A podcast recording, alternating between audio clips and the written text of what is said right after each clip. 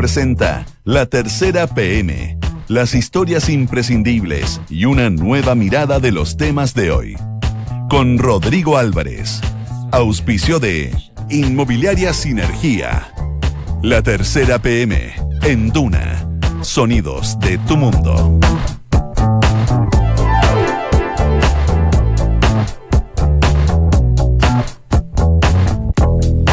Las 2 de la tarde en punto. ¿Cómo les va? Muy, pero muy buenas tardes. Bienvenidos a esta edición de la tercera PM, jornada de día miércoles que tiene tiene aroma, tiene aire de, día viernes a propósito del fin de semana que se nos viene este jueves y día viernes en una en un día bien bien noticioso desde varios puntos de vista de la información que entregó hace poco rato el presidente de la República Sebastián Piñera que para algunos es una noticia realista pero que en el futuro se va a transformar en algo bien pesimista dicen a raíz de la cancelación de las dos cumbres que se iban a realizar en nuestro país noviembre y diciembre la PEC y la COP 25 en ese orden la PEC, la COP25 para el mes de diciembre. ¿Qué implica esto? Bueno, varias cosas. Hoy día la tercera PM trae un despliegue de estas informaciones de cómo se llevó adelante, qué es lo que dice Naciones Unidas, dónde se van a realizar, bueno, un sinfín de noticias que tienen que ver con, eh, con esa situación.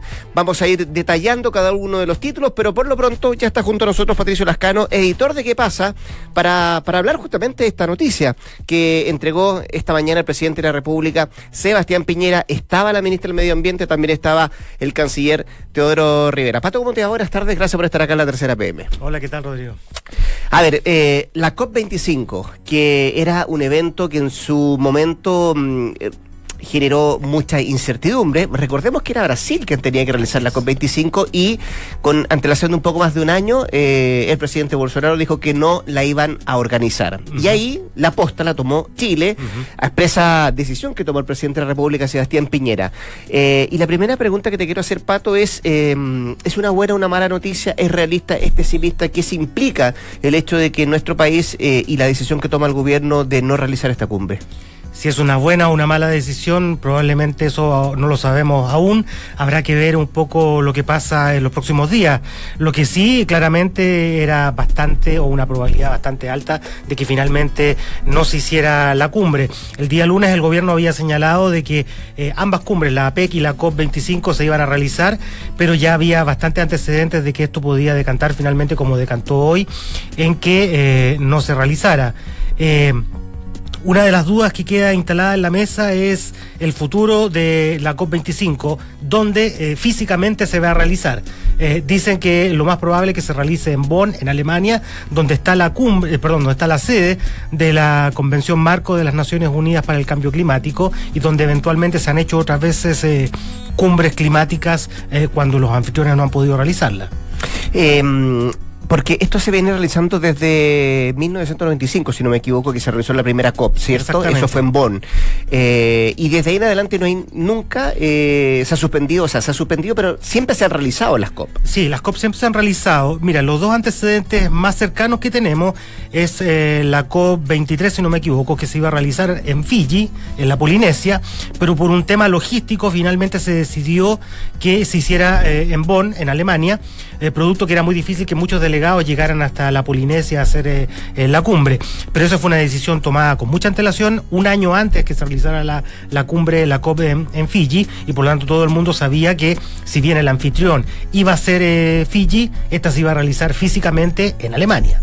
Y el otro antecedente es el que tú acabas de mencionar, mm. el de Brasil, que es cuando mm, asume el presidente Bolsonaro y él decide no realizar la COP y además no quedarse con la presidencia de la COP, que ahí también hay un matiz. Claro, Pato, y cuando, cuando él toma la decisión el gobierno se anuncia, como lo hizo esta mañana el presidente de la República, Sebastián Piñera, ¿cuál es la reacción que ha habido, por ejemplo, en la, en la Oficina de Cambio Climático de Naciones Unidas, que es obviamente el organismo al cual hay que eh, contarle y avisarle que se cancela la, la, la, realización de esta cumbre acá en nuestro país? Sí, evidentemente ellos están analizando la situación, cuáles son las alternativas.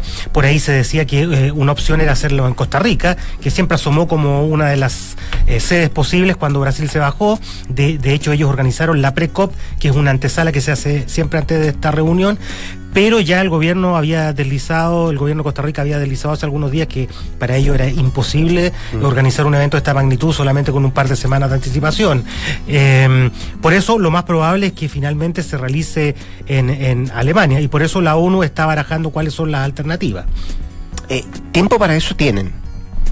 Ellos tienen la logística eh, para recibir a la gente. El problema más bien pasa por eh, la gente que había hecho la logística para venir a Chile, mm. gente que venía de África, gente que venía de Europa. Esto es un tremendo descalabro para toda esa gente que tiene que cambiar pasaje, tiene que cambiar reservas hoteleras. Por eso te digo, para Alemania, para Bonn, hacer la, COP eh, probablemente no le resulte tan fácil, mm. pero ellos tienen de alguna manera la infraestructura como para recibir esta, esta cumbre. El problema más bien pasa por los delegados que iban a ir a la cumbre. Es cerca de 25.000, 30.000 personas. Patricio, conversamos con Patricio Lascano, editor de, de, de qué pasa a propósito de la cancelación de la, de la COP25 anunciado esta mañana por el presidente Sebastián Piñera. Eh, quería preguntarte, eh, desde que se conoció la información de que nuestro país iba a ser organizador de la COP25, siempre hubo detractores, hubo más de alguna polémica, pero más allá de eso, hubo un trabajo mancomunado de los diferentes ministerios encabezados, por cierto, por el Ministerio de Medio Ambiente y la ministra Carolina Schmidt, de sacar esto adelante. Hubo harta pega, eh, harto trabajo que se realizó desde que se supo esto hasta ahora, y hay harta logística que se avanzó, también de privados y de público. ¿Qué pasa con todo eso? Es una tremenda interrogante finalmente de qué es eh, lo que va a pasar con toda la logística eh, que se alcanzó a invertir para este evento, partiendo por la sede en Cerrillos. claro. Ese eh, es, comillas, un elefante blanco que va a quedar ahí, va a tener otro destino. Ahora, se supone que cuando se decidió hacer la sede funcional de la COP en Cerrillos, em, la, la, postura era que después esa infraestructura sirviera para otras cosas. Uno pensaría que eso va a seguir en pie, pero hay una serie de logísticas que claramente son muy complejas. Aún así, hay que decirlo, se entiende que Chile va a seguir presidiendo la COP25 independientemente de que esta se haga en otro país, probablemente en Alemania. ¿Puede, ¿puede ser presidente sin ser sede? Exactamente. Que es un poco lo que pasó con Fiji. ¿Mm? Que Fiji. era, lo que me estabas explicando Exactamente. Era el anfitrión, era el presidente de la COP, pero esta se realizó físicamente en Alemania. Uno supone que aquí va a pasar lo mismo, que eh, Chile va a seguir siendo el presidente, por lo tanto, mucho, mucho de la logística. Eh, eventualmente podría funcionar también en Alemania. Eh, eso eh, en términos generales, porque como te digo, hay mucha logística que claramente se va a derrumbar. Estábamos recién sacando cuenta de eh, reservas hoteleras, de cumbres paralelas que se iban a realizar, eventos paralelos, no sé, la misma Greta Thunberg, quien venía... Que había anunciado visitas, claro. Venía, y se suponía que iba a venir en velero, es es un descalabro grande. Eh, eso que, que, Chile siga presidiendo la COP25 y que no va a ser sede, eh, ¿implica algo especial para, para, para, por ejemplo, la ministra, para el presidente? ¿Van a tener que ir a Alemania a, a, ser los organizadores de esto, pero no acá, sino que allá? Correcto. ¿Y tiene un costo para, para el país esto? Eh, no lo sé. sé que sé que la ministra debería viajar porque ella, en su condición de ministra de Medio Ambiente, asume la presidencia del evento. Por lo tanto, uno esperaría que estuviera allá. Ignoro si el presidente de la República tiene que ir al evento. Eh, eso también está por verse en materia, en materia de análisis. Pero sí entiendo que la ministra tiene que ir al evento porque ella es, de alguna manera, la presidenta del mismo. Pato, y la última. Eh, estaban comprometidos los dineros. Eh, se había conseguido con, con creces la, la, suma que se necesitaba para, para organizar esto. Y había, y yo te decía adelante, hay una cantidad de dinero que fue, fue llevada adelante por, el, por los privados de nuestro país, por los empresarios, y otra que, por cierto, la tenía que costear el, el Estado. ¿Esos dineros se devuelven o, como ya están comprometidos van a ser utilizados en, en, o van a ser destinados a otro a otros fines? Mira, eh, yo supongo que como esto se trató de una donación, eh, uno esperaría que la gente de, que donó este dinero no hiciera el retorno o no pidiera el retorno del mismo.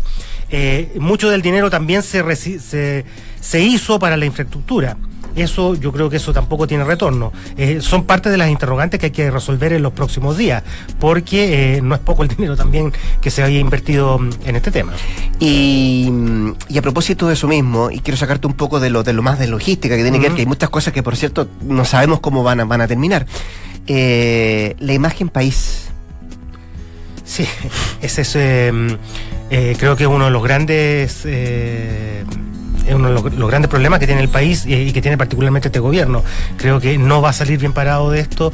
Eh, creo que eh, le va a hacer un daño. Eh, por, más que la Oficina de Acción Climática de la ONU haya dicho, bueno, se entienden las razones de por qué se cancela esto, más allá de eso viene... Sí, lo que pasa es que si uno va al fondo de por qué Chile suspende eh, el evento o ser sede, renuncia a ser sede del evento, es por eh, la agitación social que se está viviendo en el país. Y eso, evidentemente, eh, va a tener que salir a la luz, tal vez en gente que a lo mejor no estaba manejando bien lo que estaba pasando en Chile. Hoy día se va a preguntar, bueno, ¿pero por qué? ¿Por qué está pasando esto? No sé. Como sea, yo creo que va a haber un, un daño en la imagen del país, eso es incuestionable. Ya, pues tú estás recién comenzando de todas las consecuencias a propósito de la cancelación de estas dos cumbres, de la PEC y también de la COP25. Patricio Lascano, editor de ¿Qué pasa? Gracias por estar acá. No, gracias a Que estés muy bien. Dos de la tarde con diez minutos. Esto es La Tercera PM con Rodrigo Álvarez. ¿Pero qué?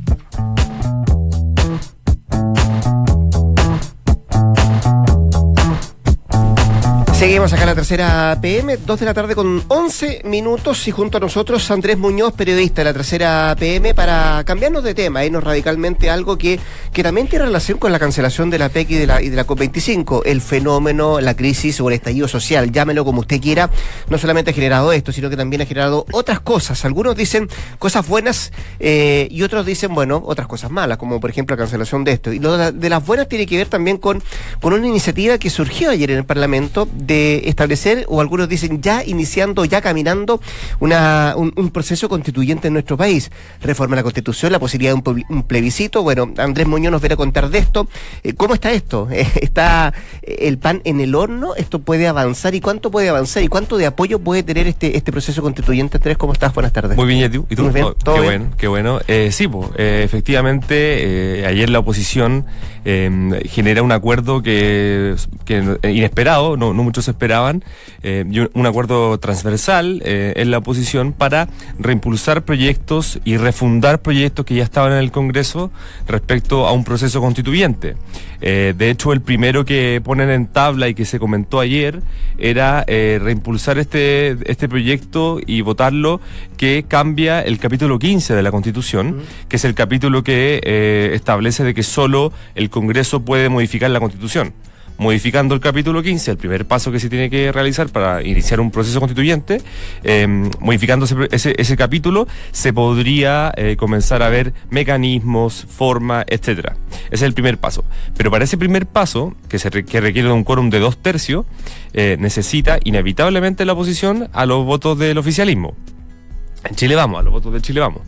Eh, y hoy día, por ejemplo, eh, pudimos, eh, pudimos conversar con el presidente de Renovación Nacional, Mario Desbordes, que se abre RN, el único partido de Chile Vamos que está abierto hoy día sin poner ningún, Ninguna sin- traba. Ninguna traba, pero tampoco dando certeza de que sí o sí van a estar, pero él es, es- al menos a diferencia de Opul y la UDI, dicen estamos abiertos, conversemos, sentémonos eh, y conversemos de, de- de un proceso constituyente. Eh, todavía falta eh, efectivamente qué va a pasar con Evópolis y, con- y en la UDI, pero lo que pude conversar hoy día con los pre- presidentes de ambos partidos, la presidenta Jacqueline Valencibergue y Hernán Larraíz Mate en Evópolis, ellos prefieren que si se llega a modificar la constitución sea a raíz a través de, lo, de, de lo- de- de- los procesos y de, las reformas que ya establece la constitución. Andrés, tú, tú hablas de un proyecto que está en el 2015, si no me equivoco, ¿cierto? Está en una comisión descansando y hace bastante rato y que se se originó también a raíz, a raíz de algún eh, movimiento social que surgió en ese, en ese entonces, ¿no? Es que hay varios proyectos, son muchos, eh, y ahí también la oposición tiene su, su propio dilema interno, en el sentido de que, eh, por ejemplo, desde el Frente Amplio quieren una cosa, impulsar, por ejemplo, un plebiscito más directo, eh, a, la DC le gusta mm, hacer una convención constitucional que era un poco parecido a lo que establecía el gobierno de Michelle Bachelet en el proceso que inició también ese gobierno, que esta, esta, esta especie de convención constitucional donde eh, se, establece una, nueva- una nueva constitución eh, donde y donde participan en el mecanismo parlamentarios, personas de la sociedad civil.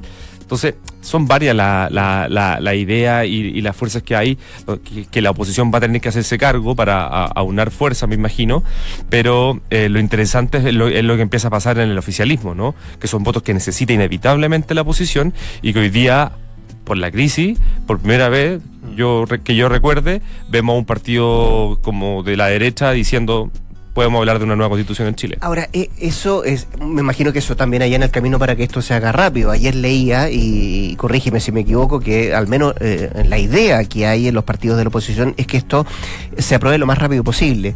Y que en noviembre, por ejemplo, esto, en el Senado esto camine rápido y que en diciembre se pueda llevar adelante el plebiscito. ¿Así de rápido es lo que quieren? ¿Así de rápido es la negociación que podría darse? Sí, eh, efectivamente, eh, por ejemplo, el senador Arboe, ¿no? que es el presidente de la Comisión de Constitución de, eh, del Senado, eh, del PPD, eh, el senador del PPD, él quiere que efectivamente esto se, haga eh, antes de fin de año.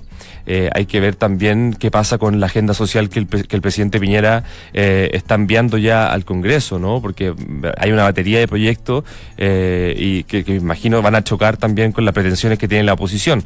Eh, lo que está claro, sí, es que, por ejemplo, ya hay, un acuerdo de ambos, de ambos presidentes de las comisiones de constitución, tanto de la Cámara como del Senado, Arboe por un lado y Matías Walker de la DC en la Cámara, para apurar el, el- el capítulo, el- la aprobación del capítulo 15, ¿no? De la reforma del capítulo 15, que él te decía, que es el primer paso para empezar a discutir eh, cómo se cambia la constitución, ¿no? Si no se reforma eso, que recordemos, necesita dos tercios, Dos tercios, un quórum bastante alto, Eh, son 103 diputados. Tanto en la Cámara como en el Senado, en la misma. Exacto, en la Cámara, en la Cámara son 103 diputados. O sea, por ejemplo, hoy día haciendo- estábamos también haciendo ese ejercicio en la tercera PM. La oposición, eh, por ejemplo, poniendo algunos independientes, ¿no? Eh, que estarían de acuerdo, tendría, dos tercios de los diputados y senadores en ejercicio. sí, Sí, ya. eh, tendría, tendría la oposición 78 votos. Eh, si contamos desde el Frente Amplio de la EC, que todos voten a, a favor eh, y sumando Si se alinean todos. se alinean todos, claro que hemos visto que, que ha sido difícil, eh, y eh, sumando un par de independientes. Inevitablemente van a necesitar al menos, sacando el cálculo rápido, 15 o 13 diputados, 13 diputados eh, de la derecha. Eh, y ahí se le abre también un, un tema al gobierno del presidente Piñera eh, respecto a este flanco que se le puede llegar a abrir en el Congreso, más aún cuando ayer Blumel, el, ministro, el nuevo ministro del Interior, eh, dice que, dice, calmémonos, no nos adelantemos, primero eh, realicemos diálogo ciudadano y después veamos si es que efectivamente se puede hablar de esto. Pero primero el gobierno lo que está impulsando es que eh, se, se realicen estos diálogos ciudadanos impulsados desde el, desarro- desde el Ministerio de Desarrollo Social para después eh, eh, ver la posibilidad si es que se cambia o no la constitución. Ahora, flaco favor le hace desborde en ese caso al gobierno. Si el camino del gobierno es otro y él se abre a, a estar llano, en- me refiero al presidente de la Unión Nacional, de decir, bueno, sí, estamos dispuestos, sea cual sea el proyecto, hay que verlo, mirarlo, pero no cerrar la puerta. Me imagino que Borde eh, hace, hace un cálculo político de- del costo que puede ser para, para su partido o para la derecha en general el hecho de que la oposición ya unida, como lo pudimos ver ayer, desde la ESE hasta el Frente Amplio, eh, impulsa esto en el Congreso, se le, se le, se le, le- se le- le gana este gallito al oficialismo eh, y me imagino que en, en RN no quieren salir como están tan desconectados con, con alguna con una de las demandas que, que las movilizaciones están, están pidiendo, que es una nueva constitución. Entonces, me imagino que ese cálculo lo están haciendo. De hecho, hoy día, por ejemplo, eh, pude conversar con el diputado Gonzalo González, me decía lo mismo, hay que revisar, hay que sentarse, hay que ver eh, qué nueva constitución queremos.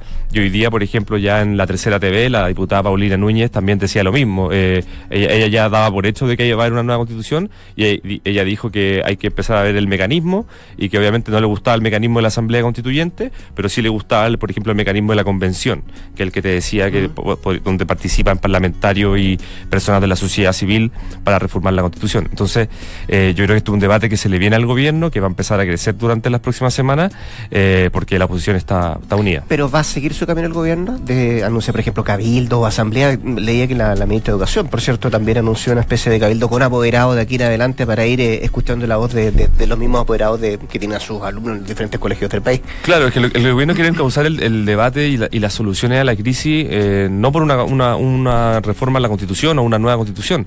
Eh, los cabildos ciudadanos, recordemos lo que ha dicho el ministro Sichel, eh, que hoy día también reiteró de que el camino tiene que ser institucional para reformar la Constitución. Son diálogos ciudadanos para, por así decirlo, recibir consultas, eh, demandas de la ciudadanía. Si esas demandas, si eso, eso, esos diálogos eh, integran nueva constitución, me imagino que el gobierno se hará cargo, pero pero pero no son los diálogos no son para cambiar la constitución, ¿no? Mm. Son son solo para consultivos, por así decirlo, y no vinculantes. Ya, pues vamos a ver en qué termina esto y qué pasa también con la postura de Bópoli y de la Unión Demócrata Independiente, si se alinean también con lo que eh, ya al menos manifestaron en Renovación Nacional. de Hoy día, hoy- hoy- día estar un poco más lejos Ya. que RN. Sí. RN eh, al menos está, por así decirlo, el ganando el, gallito. El, tiene el primer paso. Exacto. Don Andrés Muñoz, que, que descanse estos días. Muchas Cuídese. gracias. Gracias, Chao. igual tú. Dos de la tarde con 19 minutos. En Duna Escuchas, la tercera PM, con María José Soto. Saludos para María José Soto, que va a estar de vuelta luego, en a mediados de noviembre. ¿ah? Eh, ¿En serio? sí, lo que pasa es que. ¿Quién manda saludos? Mauricio le echa de menos, nuestro control. Entonces. Todos eh, la echamos de menos. Por O sea, supuesto. somos muy felices la el estudio. Él la echa más de menos. Ah, mucho Sí. más Tanto que todos nosotros juntos. Que la quiere recordar constantemente. Ah, mira, mira, es un viudo de, de María José Soto usted. Es un Así viudo, es, Mira, es. ¿Cómo estás, Sebastián? eh, mejor que ande Andrés Pío Bernardino Chávez Piñera. ¿Sí? Yo creo. ¿Cuánto lleva fuera del, del, del Cuaren- 48 horas? Un poco más. Mm, ¿Cuál? 51, Sí. 52, puede Sí. ser. Sé, hasta, no sé a qué hora llegó el decreto de Contraloría, pero eso es más o menos. Fue el o mediodía del lunes, el cambio de gabinete, Así es. Ya un poco de sí, Así es. 50, 51 horas. ¿Y qué ha hecho estas 48, 51 horas el ex ministro del Interior? Eh, ¿Con quién se ha juntado? ¿Con quién ha conversado? ¿Qué está pensando? ¿Qué quiere hacer? Eh, ¿Sabemos algo de eso? Hoy a mí no me gustaría estar en sus zapatos, la verdad, porque Eh, la tiene... Con una acusación de por medio, Ah. con eh, se le viene además el caso Catrillán que empieza el juicio oral El a mediados de, de noviembre. exacto. Em, Está bien difícil, hay un consenso entre sus eh, cercanos amigos y también entre la gente de la ex nueva mayoría que eh, es un futuro bien, es un futuro, el después de dejar el poder está bien difícil. Generalmente los ministros cuando salen de un gabinete siempre, están como, uno, habla con ellos, con los ministros cuando pierden el poder, digamos. Que es una parte fome de perder el auto, el chofer. Pero- pero- Eso, siempre te dicen, "Uf, por fin, estoy relajado. Siempre te dicen, me voy a ir a la playa unos días, o no hallo la hora que no hallaba la hora que eso terminara, irme de vacaciones. El caso de- del ex ministro de Interior, brazo derecho, primo hermano del presidente, es completamente distinto. Eh, tiene varias urgencias encima, ha pasado muy poco tiempo y piensa tú que está, incluso las cosas cotidianas como salir a la calle es una cosa complicada. Mm. Em, tú me preguntabas qué ha hecho estas 48 horas. Estuvimos con Mario. Sí, sí quería decirte yo porque además Mm. eh, en las circunstancias por las cuales sale, Mm. él y el resto, eh, Mm. pero él particularmente, No, él sobre son todo. bastante fuertes, claro, el ministro de Interior encargado de la seguridad de este país que estaba eh, literalmente en llamas hace un par de días y de sigue todavía, es el rostro de las protestas, no le cuestionan el no haber podido llevar adelante la seguridad de, de este país, no haberse, no haber tomado decisiones correctas, eh, un sinfín de cosas, por cierto. Ujú. Eh, si, por si tú lo quieres comparar la salida de él con otro ministro, por ejemplo. A lo mejor no estuvo en el frente de. O sea, mm, se me viene a la mente Gerardo Varela, que ya que todo el mundo lo quería crucificar Claro. por el asunto de los bingos, pero no creo que Gerardo Varela después lo haya. mm, se- se- o, el ex ministro Santelice también. También, Claro, también, más de también, alguna tam- salida de- Claro. de, libreto, pero. no, no, y además, más recu- no. y además recuerda que el presidente Piñera tiene, ha tenido históricamente esta, esta costumbre de a su gente que, la- que, le tiene harto cariño, confianza, la reubica después. En el caso de Andrés Chávez. Eso Cecilia Pérez también. Bueno, ahí, ahí todavía no se entiende por qué, pero bueno. El, el- a Molín Cantor. Claro, aquí no, no, no sé si estará muy, muy contenta con, el, con la decisión. Pero en el caso del exministro de Interior está bien complicado. Bueno, el, el, el- María Eugenia Fernández, que es la editora de Tercera PM, y yo estuvimos reporteando, este tema, y mm, los datos confirman algunas de las aprensiones que teníamos, que una de ellas es que el presidente no lo quería dejar ir. Es bien sintomático Mm. Que tomando en cuenta la gravedad de la crisis del país y la crisis política, que el presidente no quería dejar ir a su número dos. Em, hay cierta coincidencia entre los datos que se han recogido de que habría sido el mismo ministro del Interior el de la decisión. No, no, no sé si se lo habrá dicho el presidente, sabe, déjeme ir, pero era una, eh, la, cosa apunta un poco para allá. Punto dos, estaba la tesis, la idea de reubicarlo en otro escritorio de Palacio, concretamente en el Ministerio de Secretaría General de la Presidencia. Desconozco en qué posición. Y claro, y, el- y el- y lo que entendemos nosotros es que el propio Andrés Chadwick se, se negó a eso, que no quería ninguna otra opción y que eh, entendía de que su salida del poder era un mecanismo, era una, eh, espe- esperaba él que sirviera para descomprimir la crisis, Mm. daba una señal, o sea, era un poco evidente eso. Y mm, después de que se, el- estuvo junto al presidente hasta el postrer minuto, estuvo eh, un poco minutos antes de bajar al, al Salón Mombara a solas con él. Después se produjo esta ceremonia, vimos este abrazo estrecho entre ambos primos hermanos. eh, bien, bien emotivo, dicen que fue eso con una pérdida dolorosa, con aire, con gusto, con el amargo gusto de la capitulación de presidencial. Y él después se de- despidió de su equipo, eh, su jefe de gabinete, su jefe de prensa todavía siguen trabajando ya porque hay una transición entre los equipos de él y de Gonzalo Blumel, que recordemos, Gonzalo Blumel no iba a asumir interior, entonces... No, recibió el llamado. Que es sintomático antes, también Mm. que un cambio tan delicado ya esté rodeado de cierto grado de improvisación. El asunto es que el, el ministro Chávez, que esa misma, después que se despidió de sus colaboradores, se retiró de Palacio, estuvo en su casa. A mí me habían contado algunos secretarios de Estado, jefes de jefes y jefas de cartera que en los días previos le habían enviado numerosos mensajes de apoyo, de ánimo a, a Andrés Chávez, y que esa misma noche hasta su casa llegó un grupo de parlamentarios, exministros y otras personas. No conocemos la lista completa, pero sí nos consta que ahí está Marcela Cubillo, la ministra, su marido Andrea Alamán, que tiene una amistad con Andrés Chávez hace mucho rato. Estaba Juan Antonio Coloma, el senador UDI, que el único coro- coronel de estos cuatro rostros de la UDI, que eran Longueira, Joaquín Novoa, Chávez y Coloma, que seguían activos. Ellos son, llevan una vida política en común. Eh, eh, Chávez y Coloma han sido amigos mucho tiempo. Eh, para Piñera uno tuvieron un diferendo que los estuvieron peleados que no se hablaron durante casi un año, pero después se abuenaron. Estaba también el diputado Patricio Melero, que también ha hecho una vida en común eh, en su carrera política con Andrés Chávez, todo muy sentido. Y en esa comi y en esa reunión en casa estaba también Andrés Serrano, que es histórico UDI, miembro del Tribunal Supremo. Se me puede pasar algún nombre más, tal vez. La lista era más larga, no la conozco entera. Y durante ese encuentro, lo que nosotros entendemos que es que eh, Andrés Chávez les manifestó que le hizo algunas observaciones sobre la crisis y que se iba a mantener eh, submarinado unos cuantos días, no hacer apariciones públicas y que, tal como sospechamos, su prioridad ahora es su defensa de la acusación constitucional y prepararse para eh, la declaración judicial en el caso Catrillanca. Antes, antes de ir a eso, eh, uno, eh, si quisiera estar en los pies o en los zapatos, los pantalones de Chadwick, uno, lo único que querría decir, ojalá que este, esta pesadilla pase lo antes posible, lo más luego. Mm. Pero tú acabas de mencionar la acusación constitucional que se le va a venir. eh, Ya viene. está, está bien, ¿eh? Mm. Y, y lamentablemente, además, para él, noviembre es un mes eh, complejísimo por dos fechas importantes. La del 14, que se. eh, Primer aniversario. Primer aniversario, un año Del de la muerte de Catrillanca.